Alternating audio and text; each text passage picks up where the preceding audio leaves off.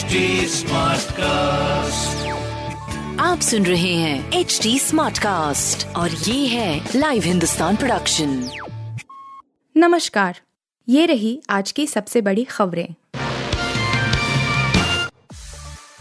दिल्ली में नाबालिग की सरे राह चाकू से गोद कर हत्या आरोपी गिरफ़्तार। दिल्ली के शाहबाद देरी इलाके में एक नाबालिग लड़की की बेरहमी से हत्या किए जाने का मामला सामने आया है। लड़की पर सरेआम चाकू से 40 वार किए गए और उसके बाद भी जब सिरफिरे का दिल नहीं भरा तो उसने पत्थर से भी लड़की को मारा है। इस बेहद ही सनसनीखेज वारदात को रविवार को अंजाम दिया गया है। बताया जा रहा है कि लड़की की उम्र 16 साल है। कुछ मीडिया रिपोर्ट के मुताबिक, लड़की अपनी दोस्त के साथ जन्मदिन की पार्टी में शामिल होने के लिए जा रही थी। तभी रास्ते में इस सिरफिरे लड़के ने लड़की को रोका और फिर उस पर चाकू से दनादन हमले कर दिए। इस पूरी घटना का एक सीसीटीवी फुटेज भी सामने आया है। इसमें नज़र आ रहा है कि जिस वक्त लड़की की हत्या एक गली में की गई थी, उस वक्त वहाँ कुछ अन्य लोग भी मौजूद थे, लेकिन सिरफिरे को किसी का डर नहीं था। आरोपी साहिल को बुलंदशहर से गिरफ़्तार कर लिया गया है।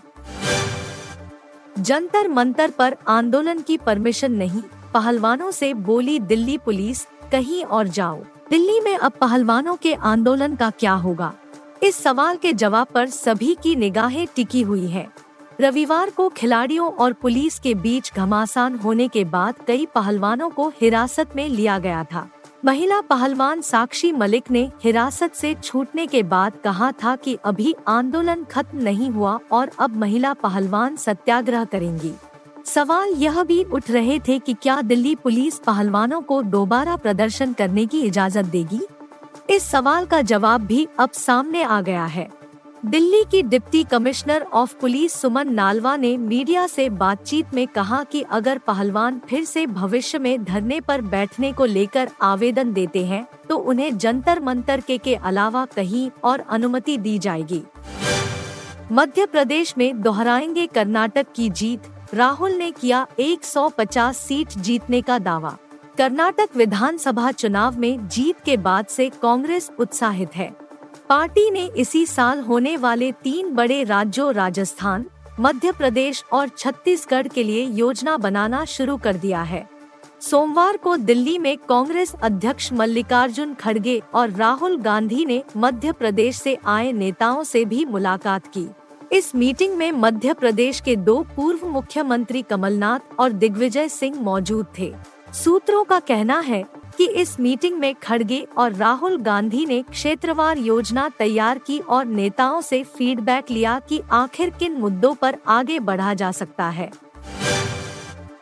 रिज़र्व डे पर होगा महामुकाबला। बारिश के चलते हुए इतनी देर। वैसे तो अब तक आईपीएल 2023 के विनर का ऐलान हो चुका होता, लेकिन बारिश ने ऐसा होने नहीं दिया। यही कारण है कि आज रिज़र्व डे पर चेन्नई सुपर किंग्स और गुजरात टाइटंस के बीच आईपीएल के सोलहवें सीज़न का फाइनल मैच खेला जाएगा। महामुकाबले में हार्दिक पांड्या के सामने एम एस धोनी की चुनौती होगी। आईपीएल 2023 का फाइनल अब रिज़र्व डे के लिए शेड्यूल है। आज भी बारिश की कुछ फ़ीसदी संभावना है। अगर आज भी मैच पूरी तरह बारिश की भेंट चलता है तो फिर नतीजा क्या होगा?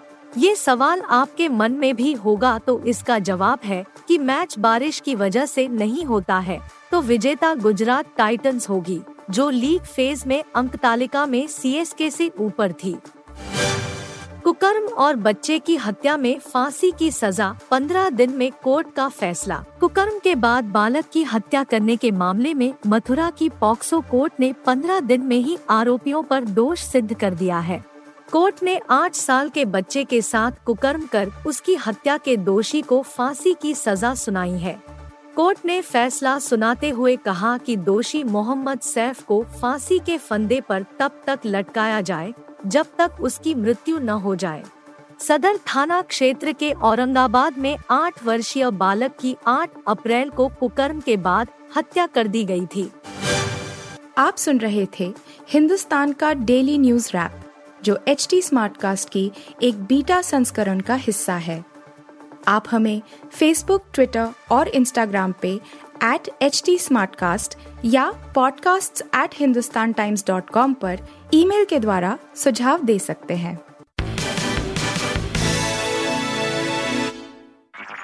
आप सुन रहे हैं एच टी स्मार्ट कास्ट और ये था live Hindustan production HD Smartcast.